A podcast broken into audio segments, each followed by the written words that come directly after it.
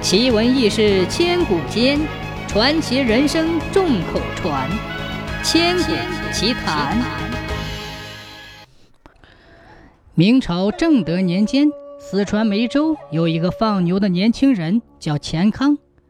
钱康从懂事开始，前父就得了一种怪病死了，母亲赵氏一手把他拉扯大。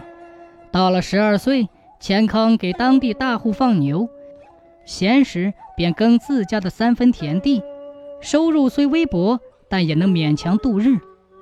好景不长，赵氏常年操劳，累出病来，经大夫诊治，称赵氏患的是前父生前的怪病，此病无根治良方，仅剩2年的寿命。钱康是个大孝子，知道此事情之后，不忍让娘亲遭受病痛的折磨，于是变卖了田地房屋，四处拜访附近的郎中，用了许多方子都不见效果。这一天，钱康在河边放牛，想到了娘亲还有1年多的寿命，便撒手人寰了，忍不住的在岸边哭了起来。这时有一个老者渡船经过，见钱康哭得伤心，便停船询问，得知赵氏的病情。老者深被钱康的孝心所感动，于是告诉了钱康一个秘密。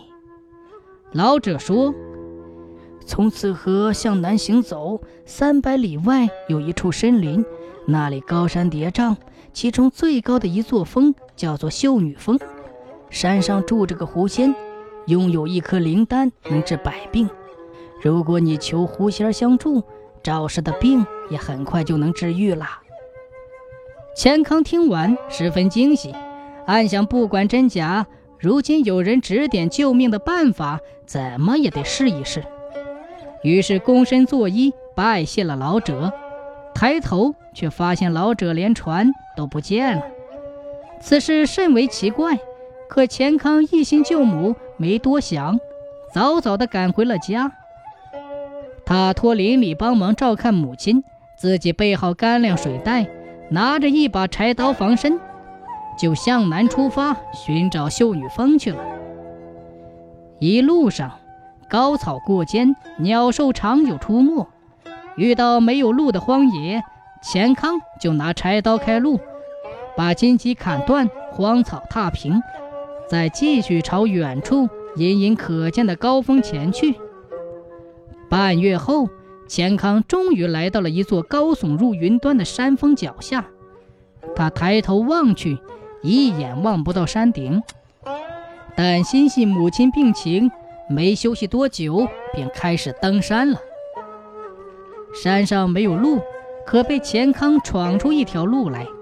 爬得数天，钱康来到了山腰，坐在一个阴凉石洞前歇息，不料里面突然钻出一条闭眼巨蛇，吐着舌头说，此山从未被凡人踏足，你来此作甚？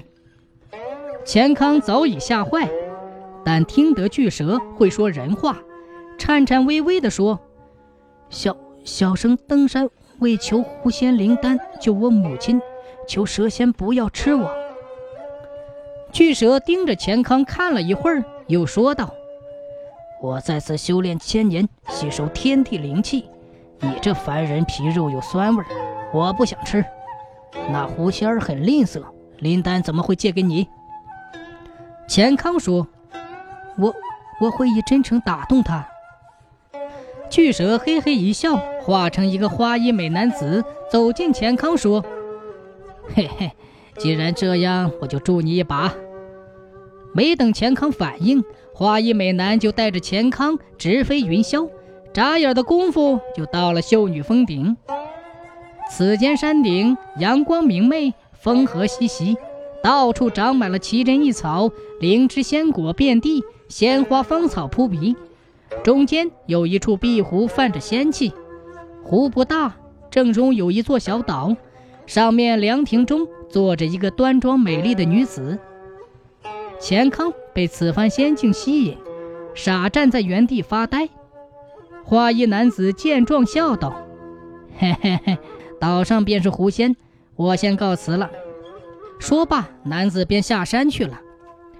钱康朝他离去的地方拜谢后，走到湖边，对狐仙说明了来意。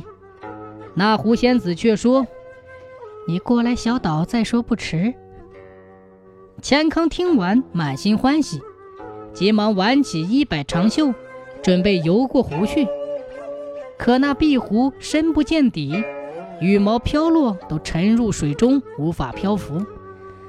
钱康起初不知，只身下水，拼命划游，竟无法游动，自己很快就直接沉下水中。正要被水呛死之际，亏得抓住一根长水草，才得以上岸。湖岛的狐仙见状，捂嘴一笑说：“你一介凡夫，又过不来，本仙为何要帮你？”钱康一时语塞，说不出话来。无奈，钱康便干脆在湖边住了下来。如此这番，每天当太阳升起，狐仙儿都准时出现在湖中小岛打坐，钱康就在岸边百般哀求，好话说尽，还把自己的经历身世告诉对方。不久，狐仙儿见他如此锲而不舍，便有所动容，开口说：“我可以帮你，但有一个条件。”钱康喜出望外说：“仙子请说，小生在所不辞。”狐仙儿说：“本仙听说凡人有一种真情，愿为对方而死，如今我只想见识一下，你若肯投湖而死，我便答应下山救你母亲。”此番条件确实凌厉异常，钱康思索了一会儿，泪水直流，哭喊道：“仙子此话当真？我要是投了湖，你定下山救我母亲吗？”狐仙儿点点头，说道：“绝不食言。”这时钱康仰天大喊一句：“娘亲，孩儿不孝，唯有来世再报答您了。”说罢便一跃跳入那碧水湖中，然而毫无浮力的湖水直接就把钱康拉沉下去，很快钱康就坠落湖底，随着呛水入鼻喉，自己声息戛然减速，眼看就要被淹死了。只见那狐仙儿如仙女下凡，轻盈飘入水中，把钱康搂住，给了他一个深吻。情况来得太突然，钱康看得发呆，甜蜜无法形容。两人飞出水面，钱康竟气不喘，声不顿，而狐仙却含情脉脉地说：“如今试出你是一个真情善良的好男子，我就答应你了。”最终，那秀女峰的狐仙儿被钱康的行为与敢于牺牲的精神所打动，愿意跟随他回老家，用灵丹治好了赵氏的怪病。此后，钱康迎娶了狐仙儿，夫妻二人婚后生活过得甜蜜恩爱，1年后还生下了一对龙凤胎。